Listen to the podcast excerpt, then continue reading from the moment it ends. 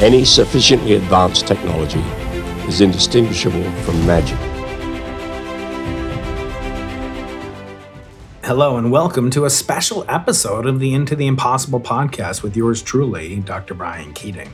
This is a unusual podcast in that it's a two-part podcast because the video portion of the podcast was ruined by a video podcast recording device, which shall remain nameless.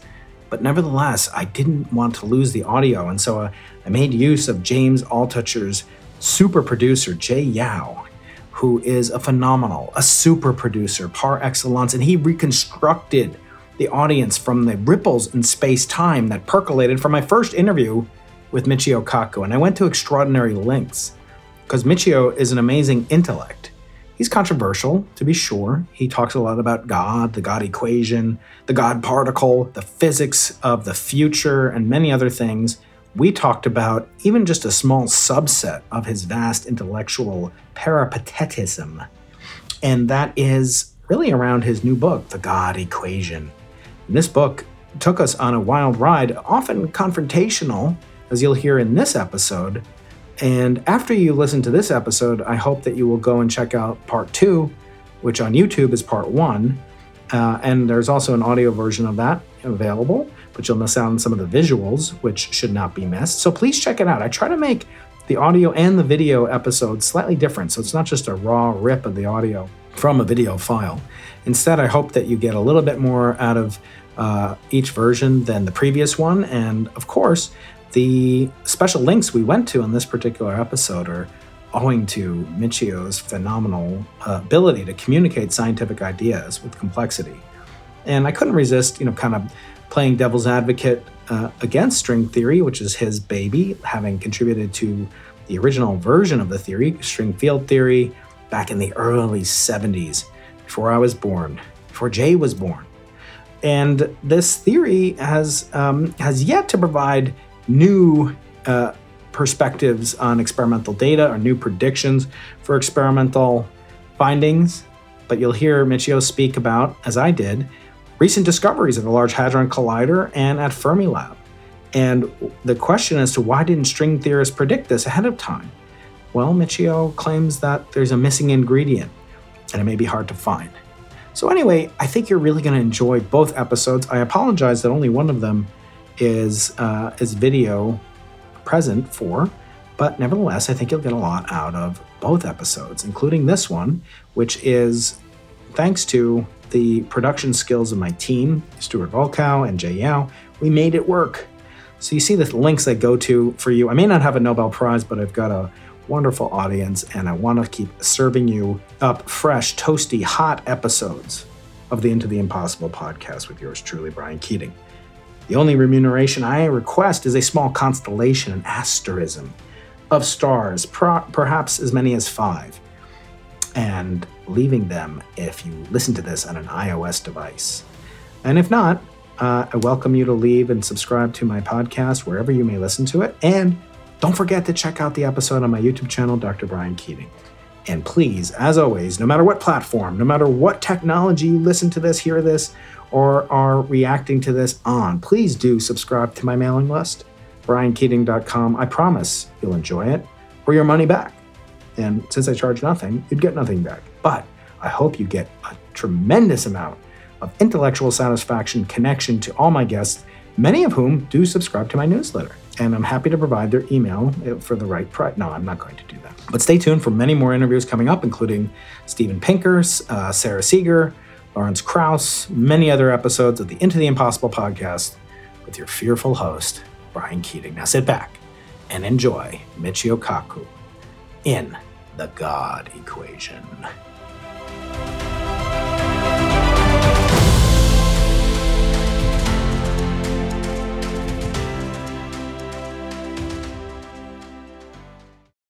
So when people say the multiverse doesn't fit the data, what the hell are they talking about? We're simply reinterpreting the cat.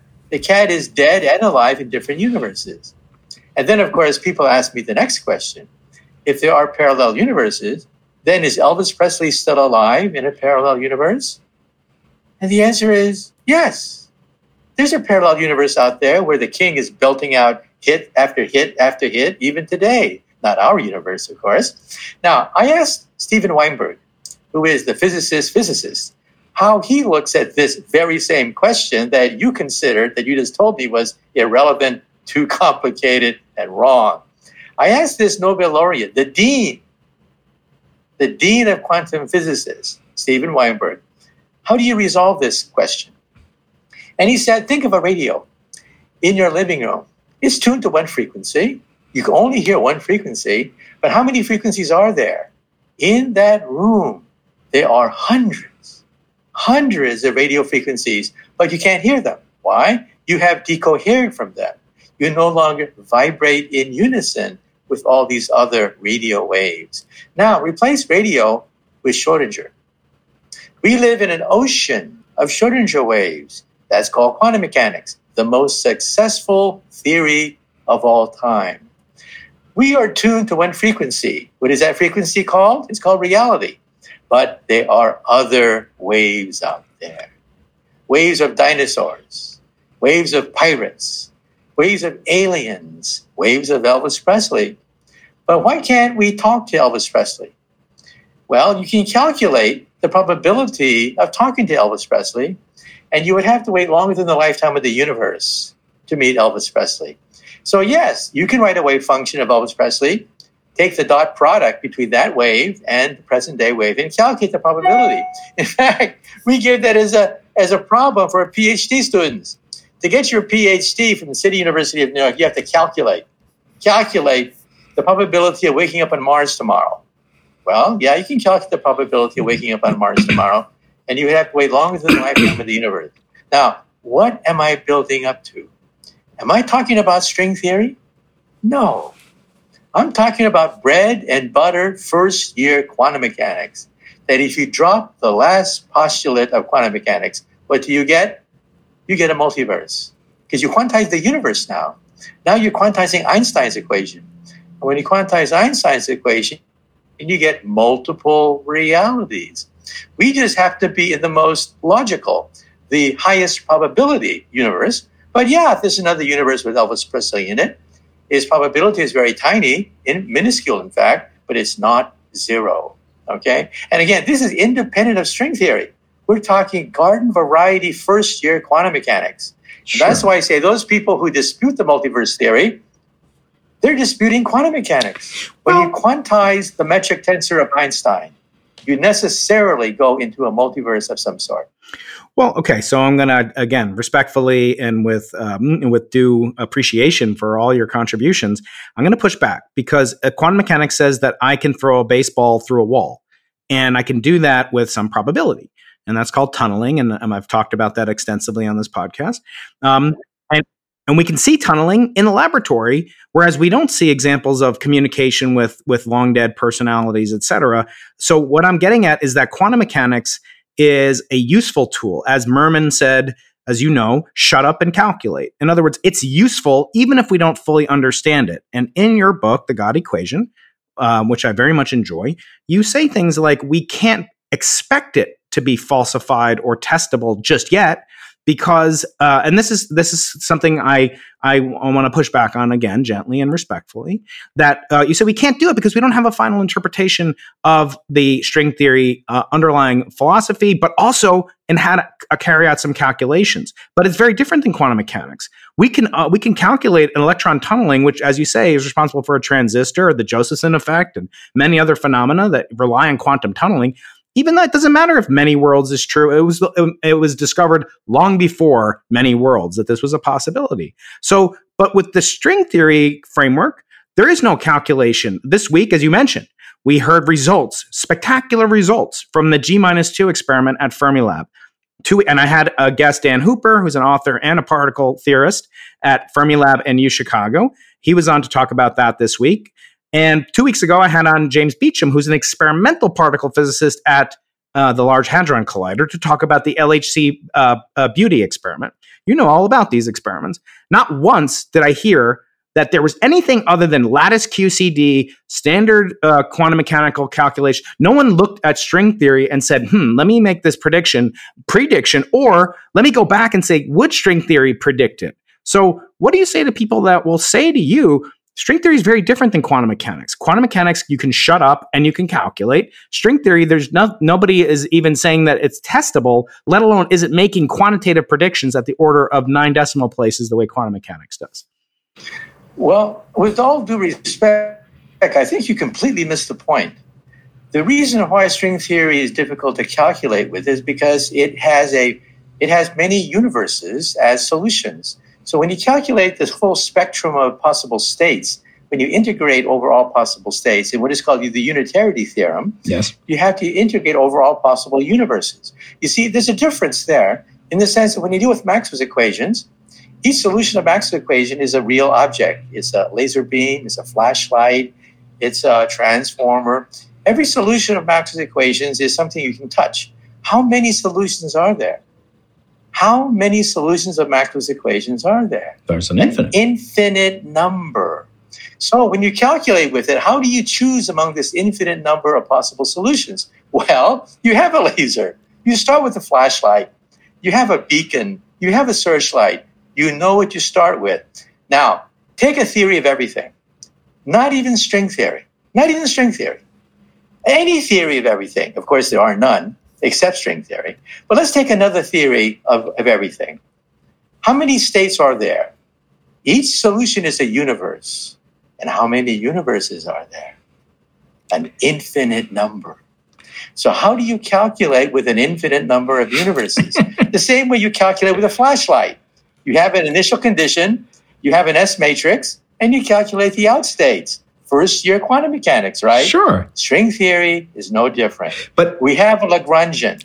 Where did that Lagrangian come from? Let me finish. That's my Lagrangian. That's string field theory. I know. Something I created. I know you did. I created the Lagrangian for string theory. I know. So you can take a solution of my Lagrangian, and what is a solution? A universe. How many universes are there? An infinite number. So which the universe do you start with? Well, now you have to play God you have to tell me what the initial conditions are. Just like you have to tell me in Maxwell's theory, which flashlight, which searchlight, which laser beam are you analyzing? You have to have information from the outside. Now, what is different about string theory is that it's a theory of the Big Bang, meaning that you have to tell me what the initial conditions are. But at that point, people say, we don't know what the initial conditions are. You're talking about a universe at the Planck energy. 10 to the 19 billion electron volts. And you're telling me what the universe was like at 10 to the minus 33 centimeters at the instant of the Planck time? That's what it takes. Any theory of everything, not string theory. Let me repeat that again. Any theory of everything has to sum over an infinite number of possible universes, not flashlights, not light, not laser beam, but universes. You have to tell me what the initial condition is. Okay? And until you tell me what the initial conditions are, I can only give you probabilities. That's all I can give you. Why? Because that's called quantum mechanics. And if you don't like it, lump it. That's the way it is. That's called quantum mechanics. But Michio, uh, the same could be said of all geometric calculations that would be needed to take into account the geometry of space-time as revealed by LIGO's inspiraling black holes. So there are tests on the maximum allowable deviations from third three dimensions of ordinary space, even though in the theory of general relativity also has infinite number of potential solutions. Uh, actually, it's very hard to find a solution, as you know. If you find a solution just to Einstein's equation, you get your name on it. Even uh, people like exact solution, an exact solution, number of solutions but an exact solution is probably a finite number of them. Right, and you get your you get your name on it for all time. And um, so I want to ask you, what prevents there? We hear about the landscape, we hear about swampland, we hear about the multiverse. It's not clear to me at all that if uh, the laws of physics not only the laws of the constants themselves, if those can vary from universe to universe, why can't the laws of mathematics and the laws of logic and Hilbert spaces, why can't they be completely different in all those universes, making the, the prospects of ever calculating something ab initio completely hopeless and frustrating to practicing physicists? Well, now let's talk philosophy because Mhm. that's where you're going. Yeah. We're leaving physics and now entering metaphysics. We'll come back. We'll come back. Don't worry. we'll come back. right. Okay. So we're talking philosophy. And the question is uh, well, as Einstein himself asked, did God have a choice? Why this universe? Did God have a choice? Right. Well, in order to create a unified field theory, you have to have relativity, you have to have the standard model, and it has to be finite. How many solutions of these three criterion are there? Just three criterion. Let me repeat that again. A theory of everything has to have relativity, it has to have the standard model, and it has to have finite calculability. How many solutions of that are there? The answer is one string theory. There is no other possible uh, solution to that. Now, why is string theory different then from other possibilities? It's free of anomalies. Every time you deviate from string theory, you get anomalies occurring. That's why we're fixed at 11 dimensions. Now, I personally would prefer to live in four dimensions. I personally don't want to live in 11 dimensions. But the theory is the theory. It tells me that, that the only consistent universe is in 11 dimensions. So I'm building up to a point. In these other universes, you can prove that 2 plus 2 is 5. They are mathematically inconsistent. String theory has a term d minus 11. So when d, the dimension of space time, equals 11, these anomalous terms are zero. So, in other words, what I'm telling you is that string theory is probably unique in the sense that if you want these two theories together, a left hand and a right hand, relativity and the quantum theory, you immediately get anomalies. These anomalies are proportional to d minus 11. Only in 11 dimensions do these divergences disappear. In other words, our universe is perhaps the only mathematically consistent universe. All other universes, you have d minus 11 anomalies taking place, and therefore you ruin unitarity. The whole model collapses, and you get nonsense. Okay? So that's why I'm saying the string theory is different. It is anomaly free. It satisfies those three postulates. Let me repeat them again.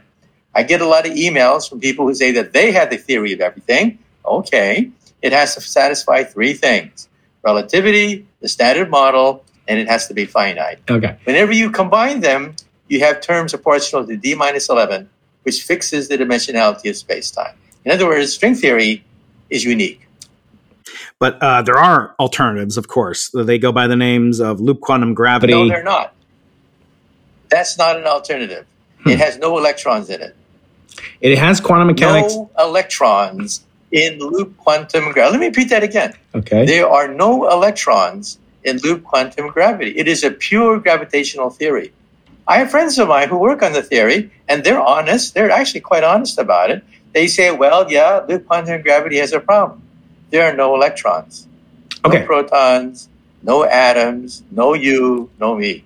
So it has the Schrodinger equation, it has the Dirac equation by extension of the Schrodinger equation. But but actually, there is a new theory, not new really. Uh, it's called geometric unity by a man named Weinstein, not Einstein, but Weinstein. It encodes all of quantum mechanics, all of GR. It has the three uh, generations of uh, three three particle generations. It has fermions. It has spinors, It has gravity. Uh, have you heard of this theory, geometric unity, by Eric? Let me ask you one question. Yeah. Just one question. What, calculate the first loop Feynman diagram. What do you get? Answer Uh, that one question. The first loop quantum, the first loop Feynman diagram. What do you get when you do that calculation? This is something that a graduate student can do. Sure. And, and actually, that proof that that kind of helps me with my point that this week the loop quantum gravity corrections to the g minus two of the muon were calculated using lattice QCD. Nobody looked at the equation. Your Lagrangian is wonderful, and I, I agree that you are the father of that equation and that and that theory, and have done more than almost anybody on Earth. Uh, but nobody said, let me start with Michio's wonderful, beautiful equation and get the prediction of that loop quantum correction, that first loop, second loop, No, third no, loop. no. You missed the point. No, no, no. You missed the whole point.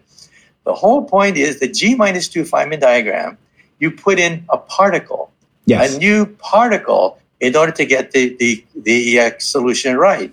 That particle could be, for example, the photino. It could be a supersymmetric particle. Bingo! There you have it, right there. This is how string theory can explain the G minus 2 experiment by simply taking the lowest octave, the lowest vibrations of the string, which are beyond the standard model, putting them in the first Feynman graph, the first Feynman graph of G minus 2. That's what people are doing now. They're putting in particles in the G minus 2, which are not standard model particles. Among them, particles like the photino predicted by string theory. So, in other words, precisely because you're looking at the first Feynman loop diagram, string theory is one of the main players. And is that relevant to the LHC beauty experiment? Again, these are fifth forces. Uh, again, I'm not I'm not saying that it's not consistent mathematically. You're absolutely correct. But I'm saying it's it's like these people that I've studied the Bible codes, uh, you know, and looked at that, and they'll say, "Oh, in there it says that Abraham Lincoln will be shot, and it, in there it says that uh, Yitzhak Rabin will be killed," uh, but they say it the day after. And and I'm wondering, you know, the sense that I get from critics. Again, I am an experimental uh, cosmologist. I'm looking at it as a very interested lay observer and student of physics. Um, this, I'm told by people, Sabine Hossenfelder is a prominent one, Eric Weinstein, another one, uh, that are saying, uh, and as I say, Paul Steinhardt and others, these are not people to be trifled with. And even when I had Cumrun on, Michio, I had Cumrun Vafa on. I said, Cumrun, the knock is, as I said to you, Michio, I said it to him. I said, the knock on string theory is it doesn't make predictions. He said, no, no, no, you're absolutely wrong. There is a prediction that most uh, prevalent prediction in his mind of string theory is that the mass of the electron is is greater than uh, 10 uh, to the 10 to the seventh Planck masses, and it's less than 10 to the minus you know two Planck masses. And, and I said, that's a pretty big ballpark. You know, even I can calculate that. Uh, that's pretty wide. And that's the best evidence, according to him. And as, I, as you'll see later, I'll ask you questions that I asked him. Basically, what would you put on a, on a billboard for all time in outer space. Uh, and he said the equations of string theory. This is not coming from an opponent of string theory, but the, the, most, the most impressive evidence that Cumrun was pointing to was the existence of the electron's mass, which could be otherwise. Sure, it could be could have come out at 10 to the 20th uh, Planck, Planck mass, but it didn't. So I'm asking you, I suppose, why don't we look into this? Why don't we hear about these these uh, predictions before the event occurs? Or is that not legitimate? We did. For the past several decades, we've been looking at the lowest Feynman diagram correction to the standard model. But it depends on which, which solution of string theory you are looking at. And this is the weak spot. All your objections to me mean nothing because it depends on which vacuum solution you take of the string. My point of view is that string theory is not in its final form we don't know what the ground state is. Nobody knows what the ground state of string theory is yet. I, am working on that, in fact. Mm-hmm. And this means that you can pick and choose. You can pick and choose which universe you want to look on. Now, Cumrun Vafa is famous for proposing something called F theory. F theory, in turn, is called the father of strings, and it's based on a specific form of string theory. But there are other string theories out there. There are five of them. Yes. One of them happens to be consistent with F theory. Okay. So I understand where he's coming from. In his domain, in his solutions that he's looking at, you may have problems. But there are other solutions out there. There are five string theories. In these other string theories, you get other solutions. Now, that's a criticism of string theory that, in some sense, it's a theory of anything. Right. But that's why when people make a flat prediction of string theory, I don't believe it because you can find particles out there which will probably fit the G minus 2 experiment. It's just a first loop diagram. A grad student can do this calculation, but the grad student doesn't know which particle to put in that equation. That's the killer. But to do that Feynman diagram, a grad student can do it. And so, why did we do it before? We did. We did. We did do higher loop corrections to the standard model, but of course, for 50 years, no one believed any of these things because the standard model was was perfect. Now we find a deviation, and now we're going back. We're going back 50 years to look at all the old Feynman diagrams that we threw out because the standard model was everything. Mm. So, in other words, I'm not fazed at all. I'm not worried about that. The only thing I'm worried about is how do you choose among this infinite number of solutions? Which solution do you put into the equation to answer the critics? That bothers me. Everything else, piece of cake. Okay, but there's, as you know, 10 to the 500th different choices potentially. And as Nathan Seiberg, who you know is an infinite a, number. An infinite number. Okay, that makes it worse. That makes it worse because as Nathan, but as Nathan, oh, let me just say, Nathan Seiberg has said that um, string theorists are very arrogant if there is something beyond string theory, we will call it string theory. That's Nathan Seiberg. He's not a he's not an opponent of string theory. What do you say to that? That you know, basically, it's it's uh, you know, you can move the goalposts, and you can say, as you rightfully, I'm I'm I'm being hundred percent respectful, as as I hope you are conveying, uh, or you're feeling. I, I have the utmost respect for everything that you've done, all your contributions, and again, we're talking with Michio Kaku, author of The God Equation, many other books. Followed him for decades, literally in my career. Uh, but Michio, this sounds to some critics like you'll call it string theory, according to even Nathan Seiberg. So, how, and he's not a critic of string theory. Well, let me give you my philosophy. My philosophy is that string theory is not in its final form. Mm. It was discovered by accident. Mm. 1968, two postdocs were flipping through a math book, for God's sake, came across the Euler beta function, and they said, wow, gee, this sounds like the collision of pi mesons. And then later they found out there was a vibrating string that made all the difference. So I like to think of it as being a young boy walking in the sands of Egypt and tripping over a tiny pebble, a tiny little pebble. I brush away the sand and I find out that it's the top of a pyramid. And over the decades, I find chambers, hieroglyphics, secret writings, diagrams, things that are incredible. And after many decades of work, I'm finally now at the ground floor. So, what is my philosophy? My philosophy, first of all, is this was discovered by accident. Second, it's smarter than I am. It has chambers, it has diagrams, mathematics smarter than me. I would never have it discovered these things on their own. And third, it's unfinished. Now we're at the ground floor. Now we have something called M theory, and we think that it stops there. And we're about to open the door. And that's why, that's where we are today. So, in other words, first of all, there are an infinite number of solutions of string theory, like an infinite number of solutions to Maxwell's theory or Newton's theory. How many solutions of Newton's theory are there? Solutions for baseballs, rocket ships, marbles, infinite number. You tell me, you tell me if you're talking about a rocket ship or a marble. You tell me that, and then I will give you the properties of a marble and the properties of a rocket ship. Same thing here. There's a missing step. The door, the door to the pyramid is missing the last step. And that is what is the initial condition of the universe? I don't know. You don't know. Nobody knows the initial condition at the point time when the universe was created. Therefore, my point of view is simple string theory is not in its final form. Now, perhaps one of your listeners, one of your listeners will be so excited that they'll want to work on the theory and discover the God equation. I have a word of advice. If one of your listeners discovers the God equation, tell me first.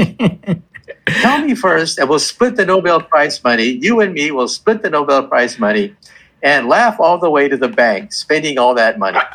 well, Michio, you, you you came on the wrong podcast for for people that have uh, potential to win the Nobel Prize. I, I, am the author of losing the Nobel Prize, not winning it. Um, but I do want to say I do have a lot of brilliant young people, and in fact, one postdoc asked me to ask you the following question.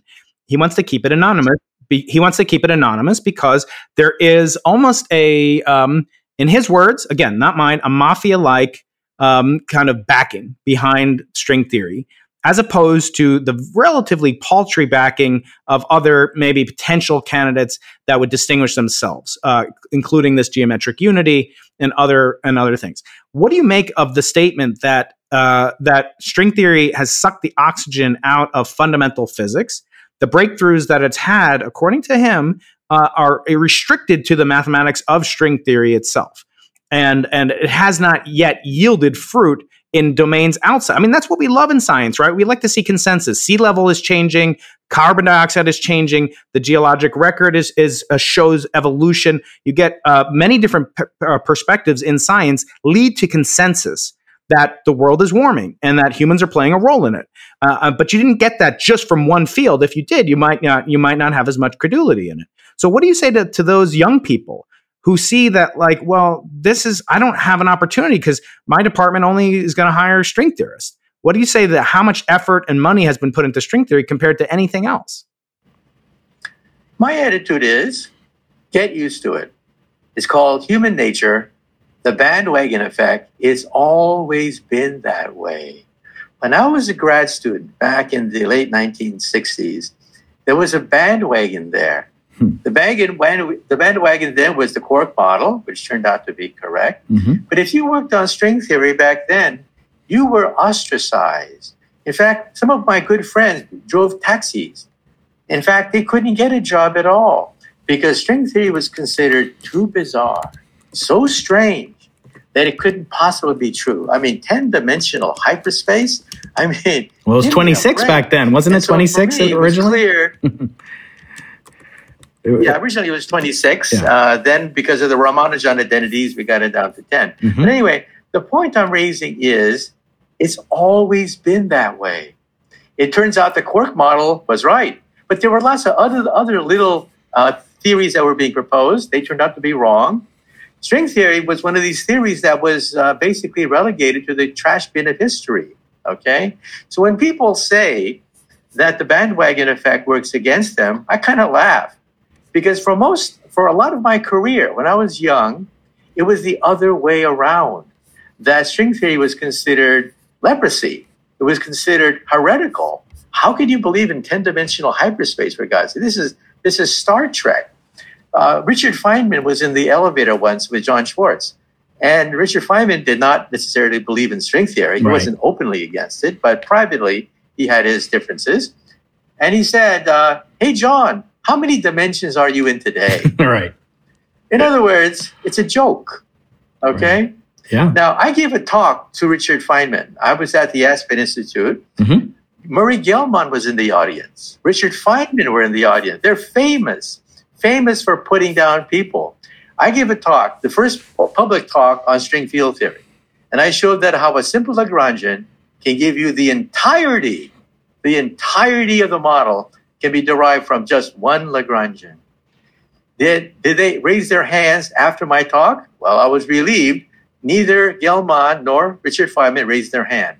But Feynman comes up, comes up to me afterwards, and he said privately, privately he has qualms he has qualms against string theory, but he said, quote, your talk, your talk was one of the most beautiful talks I have heard, mm, deriving everything from simply one Lagrangian, and then using the language of geometry of strings to calculate all the Feynman diagram. He thought that was one of the most beautiful talks he's ever heard. Now, that's the state of string theory today. We have yet to calculate the mass of the proton. Mm-hmm. We have yet to calculate the mass of the quarks. We have solutions which are compatible with the standard model. We actually see the standard model there. If Einstein had never been born, if Einstein had never been born, we would have gotten string theory, we would have gotten general relativity as the lowest octave of string theory. We didn't need Einstein in some sense. It would have, it's right there. But as you pointed out, if there are an infinite number of solutions, you have to tell me which one was the dominant one at the Planck energy. Right. We don't know anything about the Planck energy. You know, 10 to the 33, 10 to the minus 33 centimeters. Until you tell me, until you tell me the universe at the Planck energy, I cannot make a definitive statement. So when people make definitive statements that the string theory does or doesn't predict the standard model, I laugh because we haven't yet opened the door on the pyramid yet. We're just outside the door. I want to do a Gedanken experiment with you, as you do so often in my life. Uh, inspire me to think new thoughts. Imagine Michio Kaku, um, you step down from teaching at CUNY and you become the director of the National Science Foundation. And in that position, you are asked to evaluate proposals in the cosmic microwave background field that I study. One of which is coming from a field with a, an awful lot of very interesting um, calculations and theories that uh, predict that the universe is cyclical and it was proposed by a young physicist named Sir Roger Penrose. Uh, and it says the universe is, f- filled with a cycle of aeons that explain the low entropy conditions in the early universe and our current cycle of the universe. And it makes certain very concrete predictions, in this case, the absence of gravitational radiation. And then you're for, you're asked to fund another uh, uh, you know uh, type of experiment, a competing experiment, searching for the imprint of gravitational waves, either from LISA, which you talk about in the God equation, or from my field, cosmic microwave background B mode, primordial B mode polarization. And you're asked to choose. There's only a certain amount of money, Michio, and you're the director. You have godlike power. Um, how do you decide if if someone says, "Well, we can't test"? Inflation because we don't know the initial conditions when time itself began because we don't know the Planck scale physics, as you rightfully point out. Why wouldn't you give it to Sir Roger Penrose? In other words, it's a completely alternative model that has much less attention. And by the way, I'm not I'm not ascribing my particular confidence in either one. I'm just asking, how do you choose on a practical basis? Yeah, you can ignore things all you want until your wife and kids and you know need to need to actually pay rent that month. So how do you make the distinction of who to fund, who to back, who to set the trends in physics going forward. How would uh, Director Kaku do that? Well, there's no a priori way in which you could have godlike powers to see the future, to know which solution will eventually become the dominant solution. Richard Feynman said that when he's faced with that choice, quote, you got to have taste. In other words, you have to have intuition based on years of evaluating proposals of the past. And uh, Shakespeare once said, uh, the farmer, when he sows the farmland, he doesn't know ahead of time which seed will blossom and which seed will die. If you could feel, if you could determine that, tell me, says Shakespeare. Tell me which seed will flourish and which ones don't. So, in other words, objectively speaking, there is no answer to your question. Okay. You have to have taste, you have to have intuition. Now, my personal point of view is I would argue to the government that we have to increase funding. Both of them should be funded because who knows? Who knows what seed will blossom and what seed will not blossom, according to Shakespeare. Mm. So, I would fund both. Okay. And I would go to Congress and lobby for increased funding because, of course, we are talking about the origin of everything. That's right. It'll give us the greatest insight into the Bible, into Buddhism, into everything. Yeah. So I, I would argue for a bigger budget. That's what I would do. Okay, I, I appreciate. And to do that, we have to be able to speak. We have to speak the language of Congress. You know, when the Super Collider was up for renewal and it was canceled, mm-hmm. one congressman asked a key question. He said, "quote Will we find God with your machine?" If so, I will vote for it. well, the poor physicist who was got who was given that question said, "We will find the Higgs boson." Well, all the jaws hit the floor. Ten billion dollars for another goddamn subatomic particle. The goddamn what particle. was taken. The super collider was canceled, and we were set back two generations. Two generations we were set back. Now, since then, many physicists have asked the question how should we have answered that question? This is the billion dollar question. How should we have answered it? I would have answered it this way I would have said, God, by whatever signs or symbols you ascribe to the deity, this machine, the super collider, will take us as close as humanly possible to his greatest creation, Genesis. Mm. This is a Genesis machine. It will recreate on a small scale the greatest event in the history of the universe its birth. Instead, we said Higgs boson, and our machine was canceled. The point I'm raising is we have to learn to talk like other human beings. We can't talk shop all the time. We have to realize that we have to sing for our supper. Mm-hmm. During the Cold War, we just said one word, one word during the Cold War Russia. Communism. And Congress opened up the checkbook and said, How much? Those days are gone. Yes. We have to learn to sing for our supper. Mm-hmm. We have to learn the language of the masses. And until we learn the language of the masses, we're always going to be relegated to the ivory tower and they're going to cut our budget. It's as simple as that. That's exactly what I wanted to commend you on, Michio, because I, you know, I've had uh, nine Nobel laureates on this podcast, five astronauts, three billionaires, many other people, and but my core audience are scientifically extremely erudite, in particular in physics and cosmology.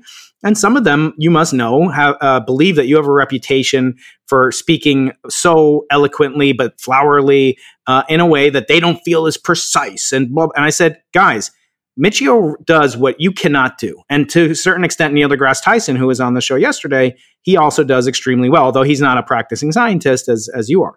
Um, and I said, Michio knows that we have the greatest script ever written, but we have the worst actors ever ever funded uh, because we just go and blunder our lines, as you say. And Michio is the Shakespearean, you know, uh, actor par excellence, and he is doing you a favor. So you should have gratitude when Michio goes and speaks on CBS to millions of people worldwide. It might be the first time they ever hear the word uh, a theory of everything, quantum mechanics. So you should really send him a thank you note instead of criticizing him for being uh, in the league of, of people that speak woo. I don't want you to respond to that unless you really want to, uh, but I do want to uh, quote something because I do want to talk about God. I know you only have a little bit of time. Um, I mentioned to your publicist I'm a, I'm a practicing Jew, and yet I love this poem, the Rubaiyat of Omar Khayyam. He said, Ah, love, could you and I, with him, capital H, could you and I, with him, conspire to grasp the sorry scheme of things entire? Would we not shatter it to bits and then remold it nearer to the heart's desire? And I think you exemplify that. You're smashing apart the bits of nature's reality to get closer to capital H, Him, God, in other words. And I've had on many, as I said, theologians and so forth, some scientifically inclined. I want to ask you say in the book uh, that you're agnostic. Now, my late great friend Freeman Dyson, who was on this podcast three times, he also called himself an agnostic. And one day I decided, I love you, Freeman, but I'm going to push back on you. I said, Freeman, you know, uh, what church do you go to? He said, Oh, I don't go to church. And I said, um, Well, you know, what what uh, religious rituals do you practice? Oh, I don't I don't do any of that. I said, Oh, okay. So so Freeman, again, I love you, but you don't go to the same church that Richard Dawkins doesn't go to. In other words, and, and my Jewish brothers and sisters, you don't go to the same synagogue that Carl Sagan didn't go to. In other words, an intelligent alien looking at Freeman or looking at Carl would say they're atheists. They might call themselves agnostic. Maybe Carl did call himself an atheist, although I had his wife Ann Druyan on, and, and she didn't uh, specifically refute that he had some agnostic tendencies more than militant atheism. But Michio, could an intelligent alien looking at you functionally distinguish you from an atheist? In other words, is it sometimes used as a cop out to say I'm an agnostic and you know don't bother me? Uh, are you a, truly an agnostic, or are you really more of an atheist? Well, put it this way: I believe in the God of Einstein in the sense that the universe didn't have to be so beautiful, mm. simple, elegant. On a sheet of paper, on one sheet of paper, you can write down the theory of almost everything. It didn't have to be that way. The universe could have been chaotic. It could have been a mass of subatomic particles, a mist of electrons and neutrinos. It could have been boring without consciousness, without life on it, but here we are. So there are two philosophies you can have. The first is the Copernican philosophy that we're no different from everything else. We're nothing. We're nothing. We're just a pebble in this vast ocean of nothingness. That's the Copernican principle, which, of course, it fits all the data. But there's also the anthropic principle, which also fits the data, and that is we are special mm. because we're conscious. We live in a universe that is compatible with conscious beings in a gorgeous universe, and it didn't have to be that way. If the nuclear force were a little bit stronger, the, the sun and the stars would have blinked out, burned out years ago. If the nuclear force were a little bit weaker, then the sun would never be ignited at all, and we still wouldn't be here. If the gravitational constant were stronger, we would have the big freeze. If the gravitational constant were a little bit weaker, I mean the other way around, big freeze. If right. gravity were weaker, if it's too strong, we'd have the big crunch. And yet here we are. and when I was in second grade, I'll never forget, second grade, my second grade teacher said something which stayed with me for many decades. My second grade teacher said, God so loved the earth that he put the earth just right from the sun. Not too close, oceans would boil. Not too far, the oceans would freeze. I said to myself, oh my God, she's right. If the earth were too close, the oceans would boil. If the earth were too far, the oceans would freeze. But does God exist? Well, now we've analyzed 4,000 exoplanets, which are too close, which are too far from the sun, and they don't have liquid water oceans for the most part. And so, in other words, the universe could also be a crapshoot, mm. a crapshoot where the universe is just right. So, in other words, why are we here? Mm. Because at Planck time, at the initial origin of the universe, other universes that are not compatible with life created dead universes. We coexist with an infinity of dead universes. So you ask the question how do you select out our universe from the swamp of this infinite sea of landscape of string universes? Well, we're here. That, that's how you select it out. We're here to talk about it, and that gives you the solution to string theory that we all want a solution in which we are here. That is the anthropic argument, which is totally compatible with the Copernican argument, which says we're nothing, absolutely nothing. in the book, you quote uh, from St. Thomas Aquinas. And by the way, yeah. Let me just end on one note. Some people say, well, that's nice, but ultimately, physics has a death warrant, a death warrant for intelligent life, because second law of thermodynamics says that in a closed system, everything goes to maximum entropy, which means death. We are destined to die. We can discuss cosmology all we want. My attitude is different. My attitude is that trillions of years from now, we'll be so advanced that we'll be able to manipulate string theory and open up a gateway, create a baby universe, another universe which is warmer, and we'll create a wormhole, an Einstein Rosen bridge, to take us to this other universe and start over again and we'll be able to mess up that universe as well. Mm. we'll have two universes to mess up at the end of time. And so string theory may give us the ultimate salvation to the second law, the heat death predicted by the second law of thermodynamics. Because the universe is not closed at all.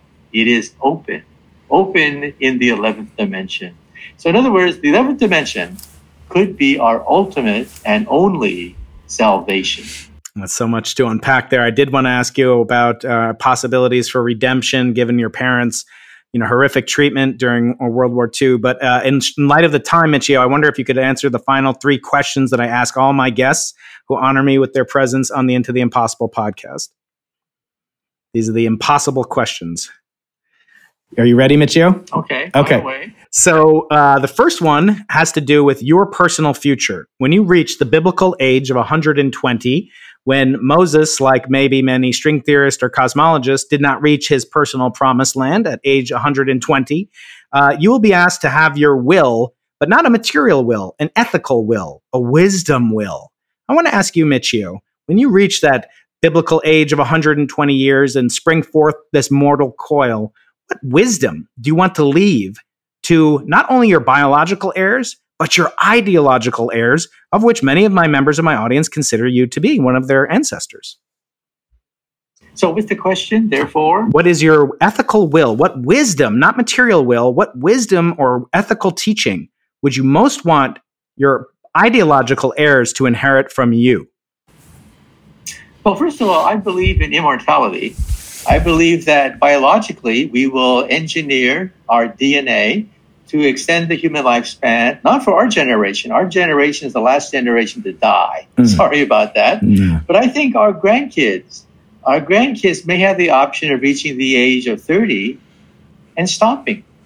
Stopping. They may love to be the age of 30 for many, many centuries into the future.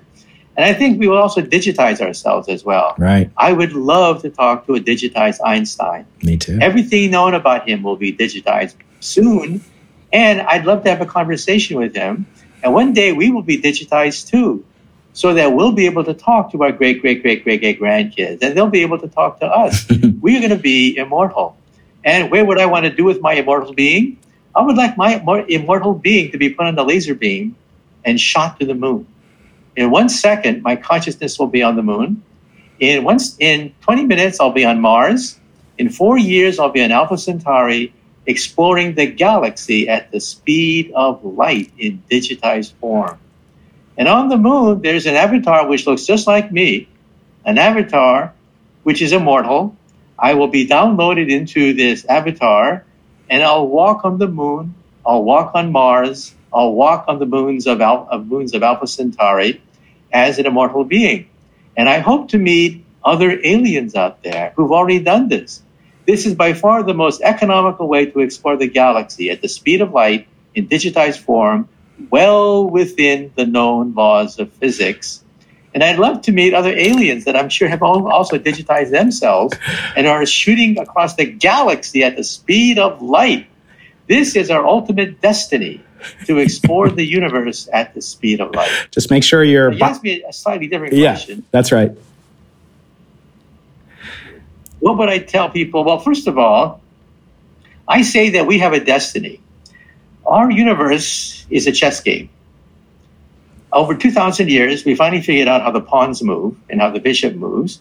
One day we will have the God equation and we will be grandmasters.